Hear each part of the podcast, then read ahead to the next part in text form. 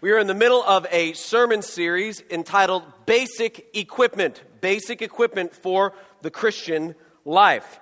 Uh, we're taking some time over the next few weeks to look at equipment that is basic but necessary. And don't be turned off by the term basic, okay? Some of the most basic things you ever learned in life have been some of the most helpful. You may have learned in kindergarten to not take things that aren't yours, and that's really helpful. It'll keep you out of jail as an adult. Don't be turned off by the fact that it is basic. These are very, very important things. We believe that the basic equipment for the Christian life, if properly applied and consistently used, will enable us to, as the tagline says in your outline, risk more for Christ. Risk more for Christ. And maybe you sit there and you look at that and you think, that's a little far fetched. This basic stuff that I'm talking about is going to cause me to risk more for Christ. Sounds like a lot of pastors are really excited and really dramatic and really like to express what they're excited about. So it's going to cause us to risk more for Christ. But then you sit back and you're thinking, ah, it's basic. It's just basic stuff. Well, I want to begin our time today uh, from the book of Acts, chapter 8, by showing you an example from the scriptures that I hope bridges what we looked at last week with what we're going to look at this week and hopes to help you understand what we mean about these basic equipment, these developing basic routines, giving you the ability to risk more for Christ, giving you courage, giving you confidence, and giving you opportunities to risk more for Christ. So take a look at Acts chapter 8, beginning in verse 26. Acts chapter 8, beginning in verse 26. This is what the Word of God says. Now, an angel of the Lord said to Philip, Rise and go toward the south to the road that goes down from Jerusalem to Gaza. This is a desert place. And he rose and went. And there was an Ethiopian, a eunuch, a, a court official of Candace, queen of the Ethiopians, who was in charge of all her treasure. He had come to Jerusalem to worship and was returning, seated in his chariot, and he was reading the prophet Isaiah. And the Spirit said to Philip, Go over and join his chariot. Okay, so I want you to stop right there.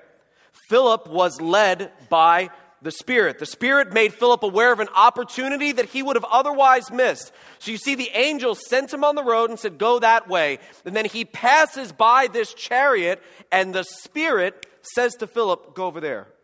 Uh, go to that chariot. And the Ethiopian uh, is reading, and Philip's opening line, Philip's opening line is, do you understand what you're reading? Like, if you were to read it, we're not going to take a lot of time to look at this account, but his, his opening line um, is in verse 30, and Philip says, do you, do you understand what you're, what you're reading? So he would have heard him reading aloud. That would have been a common practice of the day. And he's just saying, do you, do you get it? Do you understand what you're reading? The Ethiopian replies that he doesn't and actually needs help, so Philip explains the scriptures to him. And the Ethiopian asks, who is, who is Isaiah talking about? It's a, he's reading in Isaiah chapter 53, verses 7 and 8. And the Ethiopian says, is, he, is, the, is the prophet talking about himself or someone else? And then look at verse 35. Take a look at Acts chapter 8, verse 35. Then Philip opened his mouth, and beginning with the scripture, he told him the good news about Jesus. And if you read on, the Ethiopian believes, evidenced by the fact that he wants to be baptized. And so Philip baptizes him, and the Ethiopian goes away rejoicing, and a soul was rescued from the pit of hell and bound for glory. All because of the Spirit working in Philip, making him aware of an opportunity that he would have otherwise missed. But think about it.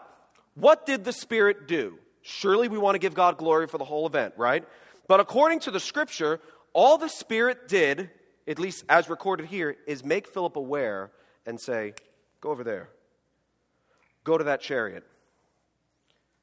He didn't tell him what to do, or he didn't say, Listen, go to that chariot. There's an Ethiopian. He's reading from Isaiah. It's chapter 53. Go evangelize him. Explain to him what that means. He doesn't get it. Trust me, I know I'm God. He doesn't get it. He needs your help. He doesn't say any of that. All he says is, Go to that chariot. And in verse 30, Philip heard him reading about the prophet Isaiah. How did he know he was reading from Isaiah? In verse 30, Philip asked if he understood, and when the Ethiopian said he didn't, Philip was able to explain it to him. In verse 34, when the Ethiopian asked him questions about the text, he was able to respond in verse 35 and open his mouth and, beginning with the scripture, told him the good news about Jesus. The Spirit was at work in Philip's life, and Philip knew the Word of God. That's right.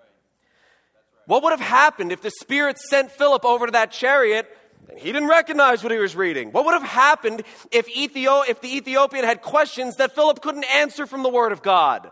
I want you to see the spirit of work in Philip's life coupled with Philip's obvious familiarity, love for, and ability to speak the Word of God. What about you? Would you be ready to be used by God in a moment like that? Think about it. If the Spirit makes you aware of an opportunity, all of a sudden somebody is on your mind that wouldn't ordinarily be on your mind. You happen to be sitting next to someone that you wouldn't sit next to, or you happen to just be dying to go and knock on someone's door who's a friend who you, you just say, I just can't get this friend off my mind. I want to tell them about Jesus. I, I want them to know. I want to invite them to church. I want to share the gospel with them. I want to be bold with them. When the Spirit's prompting you and pushing you and giving you an opportunity to minister, would you be able to do so with the Word of God? Or would you call someone else who could? See, Philip had confidence. Philip had courage to stand and confidence to speak, but it wasn't in his own oratorical skills. He was confident because he could give this man answers from the Word of God. He was confident because he could give him a reason for the hope that was within him and could do so with gentleness and with meekness and with kindness, like 1 Peter 3 calls us to in verse 15. And that's the link between last week and this week. That's the link. Would you be found ready, as Philip was, when an opportunity comes your way to stand and to speak and to give a reason for the hope that is within you? And that's the question of the day, right? That's what we're talking about this week. Do I have a diet of God's word feeding me in such a way that I was healthy, in such a way that I'm equipped, in such a way that I'm able to take a stand, able to be bold, able to grow, and able to change? And what I want to do is I want to show you why that's important why that's important. And I want to show you from God's Word. And the way that I'm choosing to do that this morning is to show you the fruit in the lives of people of what comes about in our lives if we have a healthy diet of God's Word. I want to remind you why it's important. I, want to talk about how, but quite frankly, I think there's some places you can go outside of this building right now. I think you could, I don't know if you saw on the blog post that I posted earlier this week or the, uh, the, the email that you got, but you can Google Bible study reading plans. You can get them chronologically, alphabetically. You can read the Bible in a year, the Bible in five years. You can read the Old Testament in a week. You knock yourself out. I mean, you could, you can make your own, you could do those things. So I'm not going to take a ton of time. I trust that you're able to do that if you have an internet connection or know someone who does. I don't want to talk so much about how, I want to talk lot about why. Do you know why? I'll tell you why. Because in my own life, personally walking with the Lord, and also in ministry, I rarely come across somebody who, do, who has waxed cold in their Bible reading because they've forgotten how.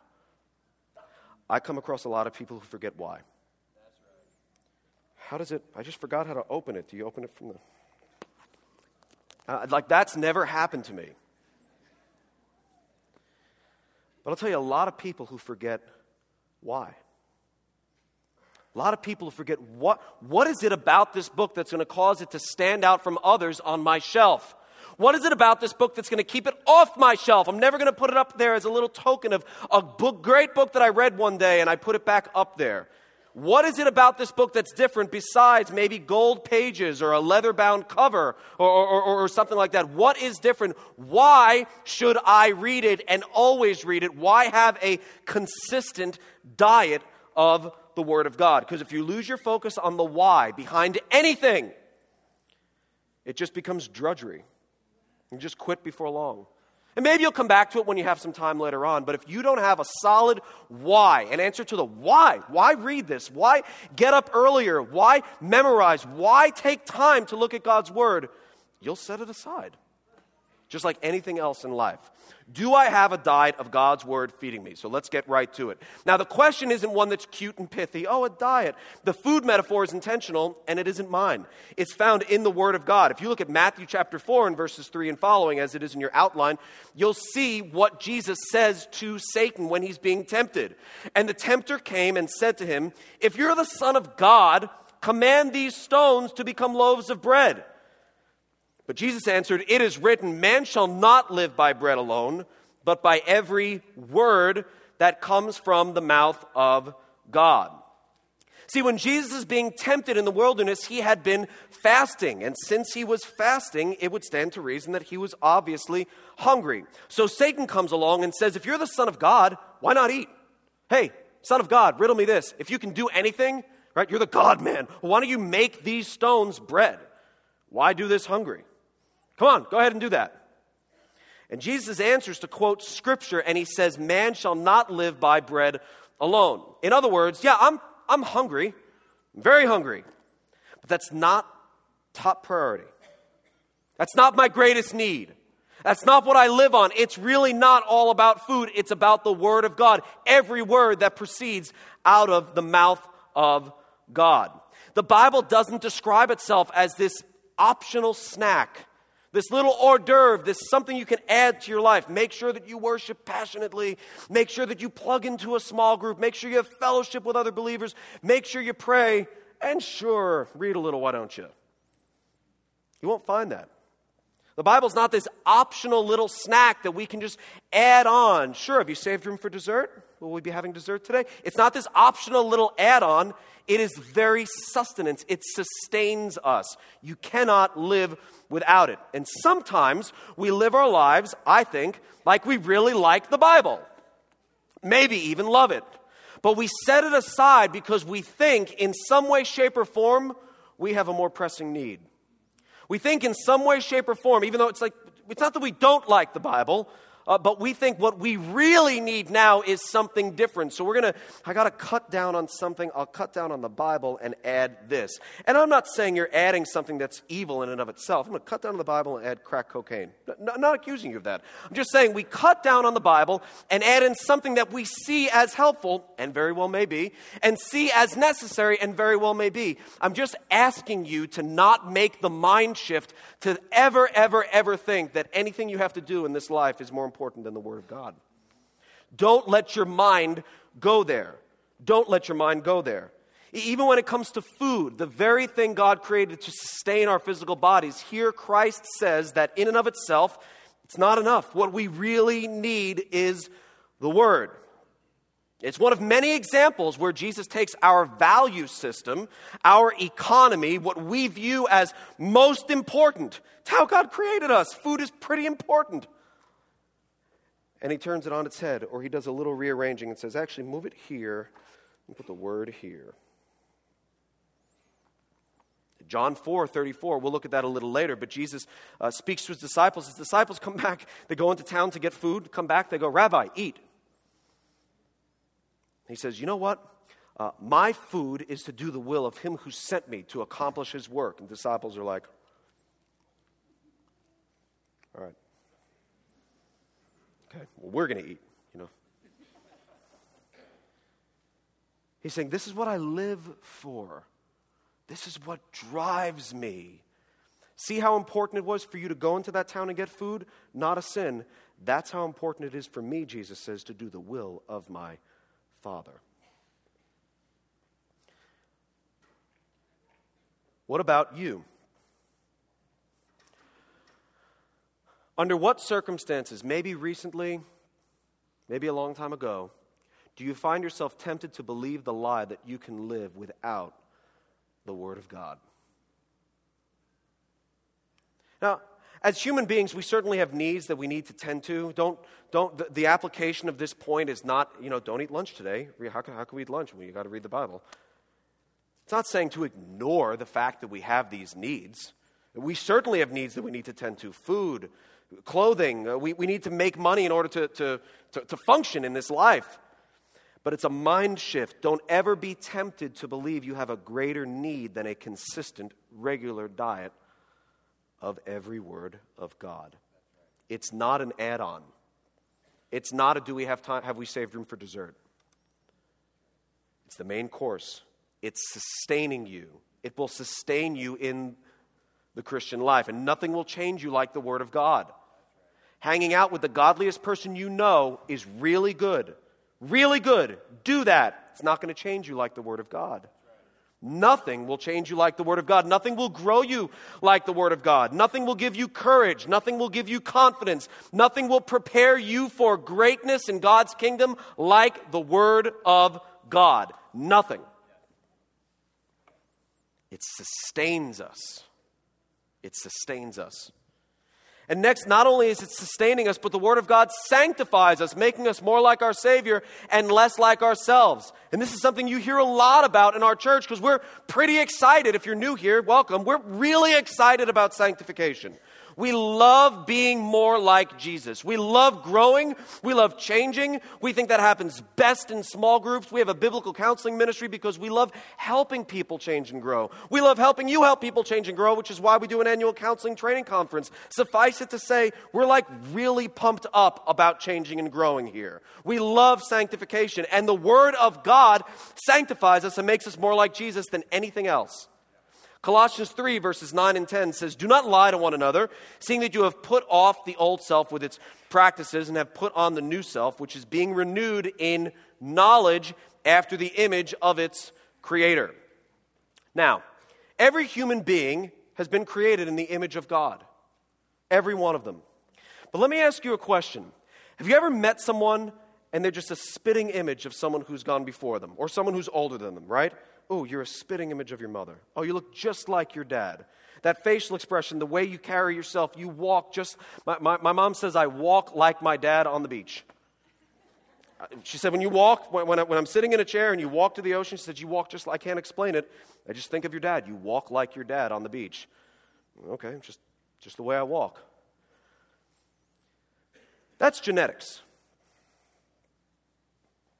Do you ever meet somebody who looks a lot like another family member, but doesn't act like them at all? Right. Genetics have caused them to, oh, you have, your, you have your, your mother's eyes, you have your dad's smile, you have your dad's walk. But you may not think like them, may not reason like them, you may not see life the same way they see life. Friends, every human being has been created in the image of God. It's what separates us from garden tomatoes. But just by being a human being doesn't mean we're going to think like God, doesn't mean we're going to reason like God. Doesn't mean we're going to view life how God views life. In fact, there's enough verses in the scriptures to tell you you'll view it the exact opposite. Everyone's born in the image of God but it's by the putting off of the old self and putting on the new self in colossians 3.10 saying by being renewed in knowledge that's what makes me not look more like god but act more like jesus christ and think more like jesus christ. So i don't just look like my heavenly father. I don't just look like daddy. I think like him i view life like him and less like myself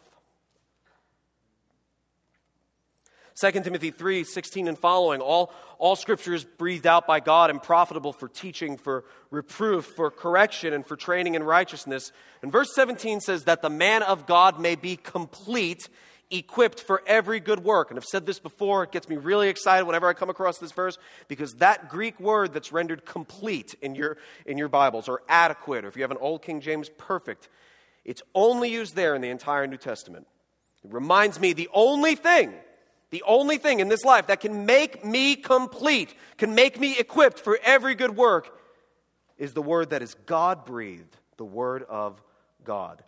2 Peter 1 and verse 3 says, His divine power is granted to us all things that pertain in life, uh, to, to life and godliness through the knowledge of Him. John 8 31 says, Jesus told the Jews if you, who had believed Him, If you abide in my word, if you abide in my word, you are truly my disciples. 1 John 2, verses 3 and following. By this we know that we have come to know him if we keep his commandments. Whoever says, I know him, but does not keep his commandments is a liar, and the truth is not in him. But verse 5 says, But whoever keeps his word, in him truly the love of God is perfected.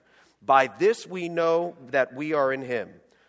Whoever says he abides in him ought to walk in the same way which he walked. These are bold statements. These are prerequisites, these are in and out. You say you're in the kingdom, you're going to look like this. You say you love Jesus, then this is what's going to happen. You're going to abide in the Word of God and walk as He walked. What about you? Can you look back on your life and say, you know, I've spent time in God's Word, whether you were saved yesterday or whether you were saved years ago? If you're a Christian, if you love Jesus Christ, Can you look back on your life and say, I've had a healthy diet of God's Word in my life so much so that I, I'm, I'm different now.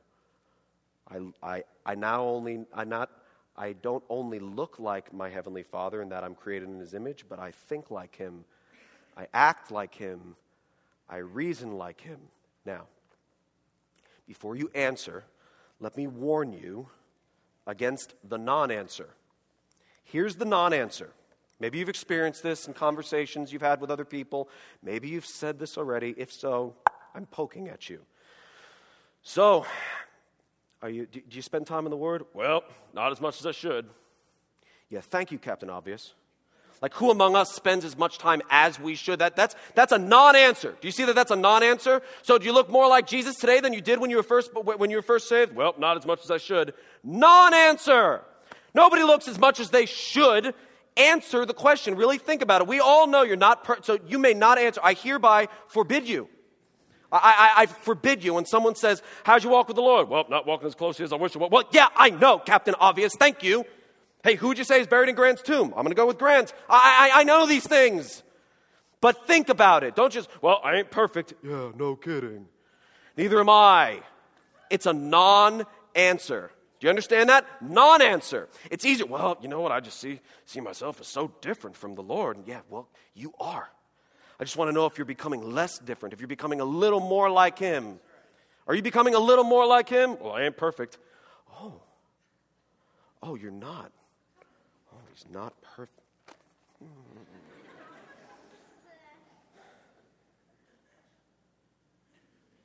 Don't fall into the ditch of the non answer. Are you more like Jesus today than you were in days gone by? Has the Word of God had that effect on you? No non answers. Are you changing? Are you walking in the same way in which he walked, more so than you used to? No non answers.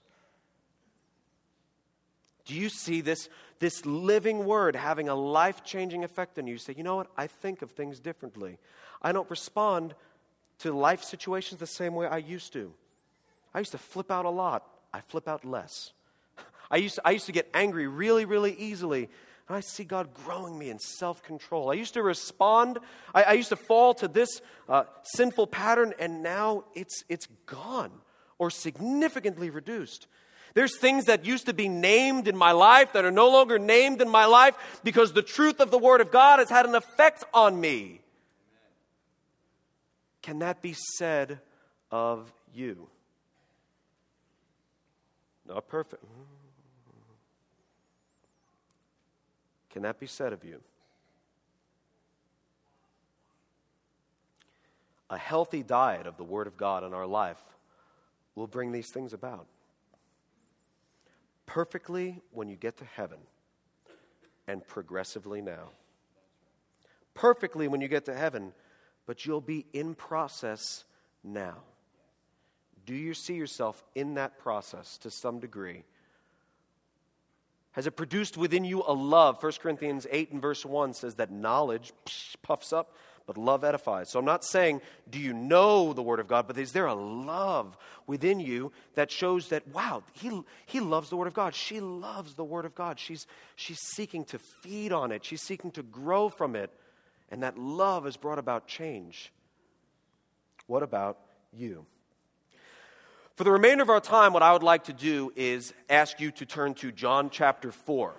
And what I would like to do is spend some time looking at the account of Jesus and the Samaritan woman at the well. You say, why? Well, I'm glad you asked. I want you to see um, some more of what the Word of God should be doing to us if we have a healthy spiritual diet and are feeding on it consistently. And what I'm going to propose to you is simply this. If the Word of God can have the effect on the woman at the well that it did in one sitting, it ought to have that effect on you over and over and over and over and over and over again if you're feeding on it regularly. That's what I want to try to show you. If the Word of God can have the effect on the Samaritan woman at the well that it did, in one sitting, how much more would it have an effect on us who can feed on it regularly, regularly, regularly? So let's take a look at John chapter 4, beginning in verse 1, and let's see what the Word of God says. Now, when Jesus learned that the Pharisees had heard that Jesus was making and baptizing more disciples than John, although Jesus himself did not baptize, but only his disciples, he left Judea and departed again for Galilee. And he had to pass through Samaria, so he came to a town of Samaria called Sychar, near the field that Jacob had given to his son Joseph. And Jacob's well was there, so Jesus, wearied as he was from his journey, was sitting beside the well. It was about the sixth hour. And a woman from Samaria came to draw water, and Jesus said to her, Give me a drink. For his disciples had gone away into the city to buy food. So the Samaritan woman said to him, How is it that you, a Jew, ask for a drink from me, a woman of Samaria? For Jews had no dealings with Samaritans. Jesus answered her, If you knew the gift of God and who it is that is saying to you, Give me a drink, you would have asked him, and he would have given you living water. The woman said to him, Sir, you have nothing to draw water with, and the well is deep. Where, where do you get that living water? Are you greater than our father Jacob? He gave us the well and drank from it himself, as did his sons and his livestock. And Jesus said to her, Everyone who drinks of this water will be thirsty again. But whoever drinks of the water that I will give him will never be thirsty again. The water that I will give him will become in him a spring of water welling up to eternal life. Verse 15 The woman said to him, Sir, Give me this water, so that I will not be thirsty or have to come here to draw water. And Jesus said to her, Go, go call your husband and come here. The woman answered, I have no husband. And Jesus said to her, You are right in saying, I have no husband, for you've had five husbands, and the one you now have is not your husband, so what you have said is true. The woman said to him, Sir, I, I perceive that you are a prophet. Our fathers worshiped on this mountain, but you say that in Jerusalem is the place where people ought to worship. And Jesus said to her, Woman, believe me, the hour is coming when neither on this mountain nor in Jerusalem will you worship the Father. You worship what you do not know. We worship what we know, for salvation is from the Jews. But the hour is coming and is now here when the true worshipers will worship the Father in spirit and truth, for the Father is seeking such people to worship him. God is spirit, and those who worship him must worship in spirit and truth. And the woman said to him, Well, I know that Messiah is coming, he who is called Christ. When he comes, he'll tell us all things. And Jesus said to her, I who speak to you am he. And just then the disciples came back and they marveled that he was talking with a woman, but no one said, What do you seek or why are you talking with her? So the woman left her water jar, went away into town, and said to the people, Come See a man who told me all that I ever did. Can this be the Christ? They went out of the town and were coming to him. Meanwhile, the disciples were urging him, saying, Rabbi, eat. But he said to them, I have food to eat that you do not know about. So the disciples said to one another, Has anyone brought him something to eat? Jesus said to them, My food is to do the will of him who sent me and to accomplish his work. Do you do you not say there are yet four months and then comes the harvest? Look, I tell you, lift up your eyes and see the fields are white for harvest. Already the one who reaps is receiving wages and gathering fruit for eternal life, so that sower and reaper may rejoice together. For here the saying holds true one sows and another reaps. I sent you to reap that for which you did not labor. Others have labored, and you have entered into their labor. So many Samaritans from that town believed in him because of the woman's testimony. He told me all that I ever did. So when Samaritans came to him, they asked him to stay with them, and he stayed there four days. And many more believed. And look at this, verse 42. They said to the woman, Hey, just so you know, it is no longer because of what you said that we believe. For we've heard for ourselves, and we know that this is indeed the Savior of the world. Now, that's quite a story. Let's walk through it together and look at some of the highlights so that we can apply it to our context today and what we're talking about when it comes to having a diet of the Word of God and that Word at work in our lives. Uh, in the beginning of John chapter 4, we read in, in verse 4, he had to pass through Samaria. So if you looked at a map, he, that's the quickest way to go from point A to point B. And nowadays, when you're on a road trip and you say, let's just drive 25 minutes out of the way because it's more scenic, or I don't like driving through that area, I prefer country road over interstate, or something like that. Well, that's not an option here, really, at least not a practical one, because they're walking, right? So you go the quickest route from point A to point B, so they head through Samaria. Now, Jesus stops at the well. Why? Because he's tired. Rest stop, right? Jesus' day rest stop. He stops there. Disciples go into town to get food. He says, All right, well, I'll just, I'll just chill out here. And we're told that it was the sixth hour. So, just so you picture it, the sixth hour is actually high noon. High noon, because in Jesus' day they would start counting time at 6 a.m. 6 plus 6 is 12. So, very good. And, and so, so that would mean that it's high noon, arguably the hottest part of the day. And Jesus is sitting there resting, the Word of God says, because he was weary. Okay, now if you look at verse 7, a woman from Samaria came to draw water. Jesus has a great opening line. And it's not, you know that God loves you and has a wonderful plan for your life? And it's not, how are you in God? It's give me a drink. Give me a drink. Now watch the disciples went to the city to buy food. The Samaritan woman said to him, verse 9, How is it that you are a Jew and you stop here to ask a drink of water from me? A, woman of Samaria. Jews had no dealings with Samaritans, what we see in the parentheses at the end of verse 9. Then now watch this, please, just humor me. Verse 10. So, so get the picture. Jesus, give me a drink. She's like, Why would you ask? You're a Jew, I'm a Samaritan. How, how really? Wow. How, why are you even doing this? Jesus' response. If you knew the gift of God and who it is that is saying to you, Give me a drink, you would have asked him. is that odd to you at all? So, here, give me a drink. Why are you asking me for a drink? If you knew who I was, you would have asked me for a drink. Now, we know her history with men. We read that at the end of the story. So she's probably like, what? check you out, right? Check you. Wow. So, so you're asking me for water, then you're telling me that you have awesome water? What is, how, how does this even work? What do you think she's thinking at that time? She, Who is this guy? Verse 13. Uh, excuse me, verse 10. If you knew the gift of God, who it is that is saying to you, Give me a drink, you would have asked him. Verse 11. Woman said to him, Yeah, well, you know what? I would have asked you, but you didn't bring a ladle. Uh, you don't have a bucket. You don't have, a, like, how would I ask you? You don't even bring anything to draw with. Like, why would I ask you? The well is deep. Where do you get that living water? And you saying you're greater than our father Jacob?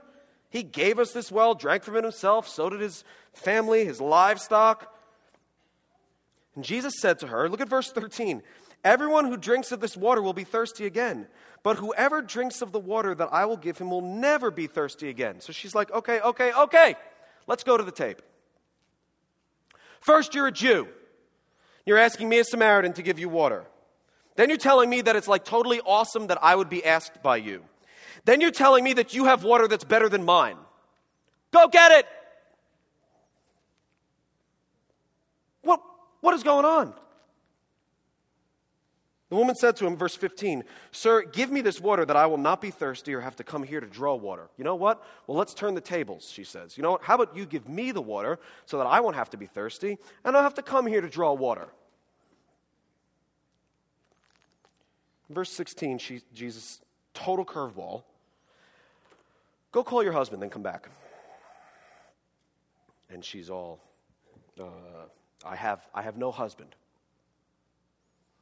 And that's when Jesus says, Yeah, that's uh, technically true. You've had five. The one you have now is not your husband. So you're working on the whole six times a charm thing. So technically, you've answered correctly. You don't have a husband. So here's what I'm thinking. Just verse 15. You know what? Give me this water so that I won't have to come back here. Jesus was on his way. He stops at this well. It doesn't really matter the time of day, right? He stops at this well because that's when he came across it. It was time for a rest stop. Why is she coming to a well at high noon, the hottest part of the day, when traditionally people would gather water in the earlier parts of the day, right, because it was a very laborsome task. So it's a labor intensive task, so they go get their water for the, for the day in the earlier part of the day. Or maybe in the later part of the afternoon or evening, they go and gather water so they can have it with them through the night. Why at high noon? She's a social outcast. Uh, she's not interested in being there when other people are there. She's not interested in going there when everybody else would go. She goes when she can go incognito. She goes when she can go by herself. Well, you know what, Jesus? Verse 15, your water's so great. Do me a favor. Hook me up. I don't have to ever come back here again. And Jesus, right then and there, says, Go call your husband, strikes at the heart of the issue. says, Yeah, I know. Five husbands, they didn't work out. You're with a guy now and you haven't married him. Yeah, I know you have no husband. And then look at verse 19. The woman said to him, Sir, I perceive that you are a prophet. But do you see the subject change in verse 20? She's like, Wow, you're good. Uh, uh, but anyway, our fathers worshiped on this mountain. See, she keeps going back to, We're different, we're different, we're different. You're a Jew, I'm a Samaritan, we're different. And she's thinking water, horizontal, practical, here and now. And Jesus is not thinking about here and now. He's, he's thinking about the vertical, the relationship between her and God, what she needs. And she says, I perceive you are a prophet. But that aside, our fathers worshiped on this mountain. Let's take the focus off of me and my past. This is super weird. Let's go back to the fact that I'm a Samaritan, you're a Jew. Our fathers worshiped on this mountain, but you say that in Jerusalem is the place to worship, where people ought to worship. And Jesus says, Woman, believe me, the hour is coming where it's not going to be about a mountain, it's not going to be about a city, it's not going to be about a Jew, it's not going to be about a Samaritan, but that God will call true worshipers to worship himself, to worship him in spirit and in truth, and that hour is now. And the woman said in verse 25, Well, I know that Messiah is coming, and when he comes, he'll tell us all things. And Jesus looks at her and says, You're looking at him.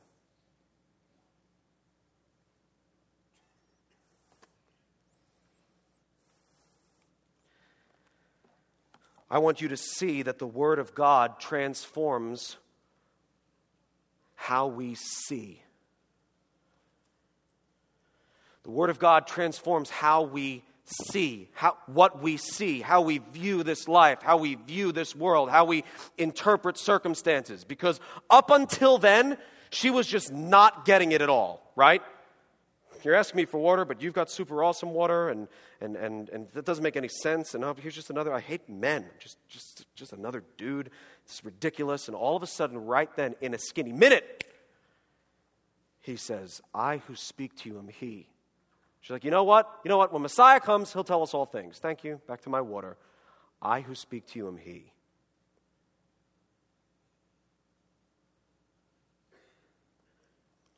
And her life has changed. The way she now sees that, she's not talking to a nut, she's talking to the Messiah. She's not talking to someone who has this, you know, asking for water and random, th- just like, what is going on? Now all of a sudden, she, it's Jesus.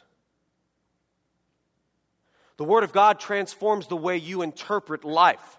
The Word of God transforms the way you interpret situations in your life. You don't see them as coincidental, you see them as providential. You don't see them as just haphazard, you see them as coming through the hands of an almighty sovereign God. You don't look at your life, even the hardest trials you're going through. You don't think, oh, you know what? This just happens because if I didn't have bad luck, I'd have no luck at all. You know that Jesus is with you. You know that God is with you. You know that His Holy Spirit is in you. And it doesn't make things all easy, but it makes them a lot better because I'm not going through life alone. And when the Word of God has an effect on you, it changes what you see. The whole time Jesus is speaking with the Samaritan woman, they're just missing each other. Just totally missing each other. In the previous chapter, it happened the same thing, right? With Jesus talking to Nicodemus in John chapter 3. He says, You must be born again. Nicodemus says, Question Is it possible for me to enter my mother's womb a second time? Okay, so arguably the most awkward moment of Nicodemus' life, clearly. But he obviously didn't get what Jesus was talking about. See, it just happens like spiritual, physical, uh, horizontal, this life, vertical. Jesus is trying to take us to understand something bigger, something greater. And the Word of God changed the way that woman viewed that situation and changed her life forever. So much so, look at verse 28. So the woman left her water jar and went away into town and said to the people, Come and see a man who told me all that I have ever done. Please watch this. Okay? She came to the well. It kind of makes me laugh that at the end of the story, no one gets water. But, but anyway, she came to the well. Like, you ever notice that? Hashtag you had one job, right? Like she came to the well with this empty water, with this empty water jar to fill it up. One job. One job. Jesus says, I who speak to you am he. What's her response? Verse 28. You know what she does? Uh, I've got to go. Puts that water jar down and runs and tells people in the town who I think you could make an argument from the text that she was avoiding.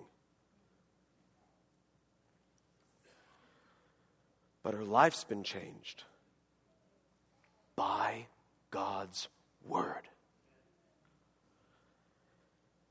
And she goes into the town and comes into the presence of these people, all of whom would have known her as the six times a charm lady. And she says, You got to come and see. You've got to come and see. Come and see a man who told me all that I ever did. She now highlights this guy is so cool because he knows my past. And they're like, Everyone knows your past. No, it's different. You've got to come and see. It's the Christ. It's the Christ. It's Jesus Christ. Come and see. He knows everything I've ever done. Come and see. Come and see. Because the Word of God changes what we see and changes what we seek, changes what we look after, changes what we pursue. She's now dies to self. And that's, I've got to tell people, come and see, come and see Jesus. You've got to come and see him. He's told me everything I've ever done. Come and see. Could this be the, this be the Christ?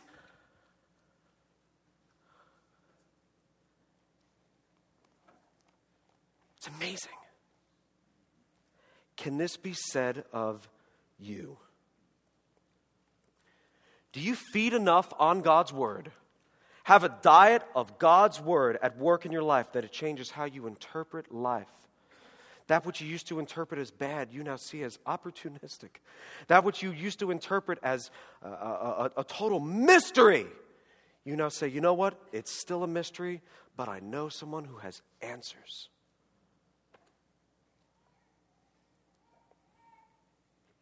Word of God transforms our hearts, changing what we see and what we seek. Developing a routine of feasting on God's Word regularly, consistently, will embolden you to tell others about Jesus like nothing else. Yes. That's right. And that's what gives you courage. That's what gives you confidence that's what takes the weight off your shoulders. You don't have to convince people that Jesus is good. The Holy Spirit's at work within you. He'll do that. You go and speak. You have courage to stand. You have confidence to speak. But you're going to have to point them to something greater than yourself. Because on the, my best day, my best day, I'm really just all right. I don't want people looking to me. I want them looking to God. Looking to God and His Word, giving people hope in God's word. Then in verse 31, the disciples are urging him, Rabbi, eat. And he said to them, I have food to eat that you do not know about. Nobody likes that guy, right? The guy on the road trip who's hoarding the secret snack. you know, when you're on the road trip and someone else is like, oh, wow, did you get Chex Mix? Yeah, I, um, I, uh, yeah. You want, I mean, you want some? That guy? You've been on that trip with that guy? I have food to eat that you do not know about. And he says, My food is to do the will of him who sent me and to accomplish his work. Do you not say there are yet four months, then comes the harvest? Look, I tell you, look at verse 35. Look, I tell you, lift up your eyes and see the fields are white for harvest. What would they have been looking at? Lift up your eyes. These Samaritans are coming. Lift up your eyes. It's working. Lift up your eyes. People are coming to Christ.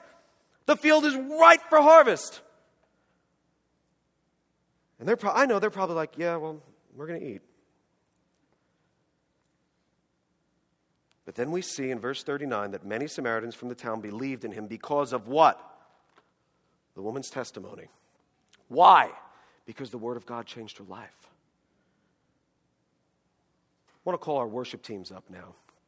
And I want to call your attention to the fact that Jesus Christ, in this account, he didn't walk on water, he didn't raise the dead, he didn't make a blind person see, he didn't make a lame person walk. Do you know what changed this woman's life? His word. Can that be said of you? You, you just got to be in this. I mean, you've got to be in this. You've got to understand the Word of God. Well, I don't know it perfectly. Yeah, come here. You've got to understand it. You have to have a working knowledge of the Word of God because it gives you boldness, it gives you confidence, it gives you the heart to sacrifice that we're calling us to. To live this life with meaning and with hope, and to give others hope, to give others help, to point them to something greater than hope in this life, but hope in the next. Only the Word of God consistently reminds you of these things and calls the why. Why am I doing this? the why back to your minds. Why am I living differently? He'll remind you. He'll remind you.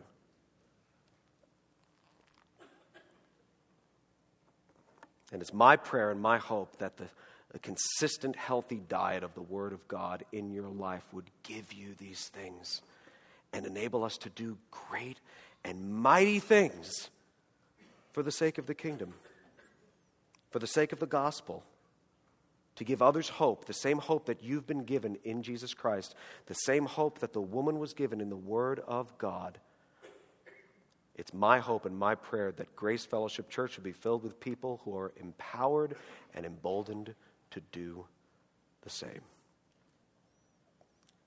Father, we come before you so grateful for the Spirit at work within us, so grateful for the Spirit of the living God for what He's done in our lives. He's opened our eyes to truth, opened our eyes to Jesus Christ, given us boldness, given us confidence. Lord, we pray that you would continue to speak to us and that we would hang on every word. Because, Lord, you remove fear and give confidence. You remove helplessness and give hope. And most importantly, you take care of our greatest need in Jesus Christ. And we know people need Him more than anything. Change what we see, change what we seek, and make us bold for your name's sake. Amen.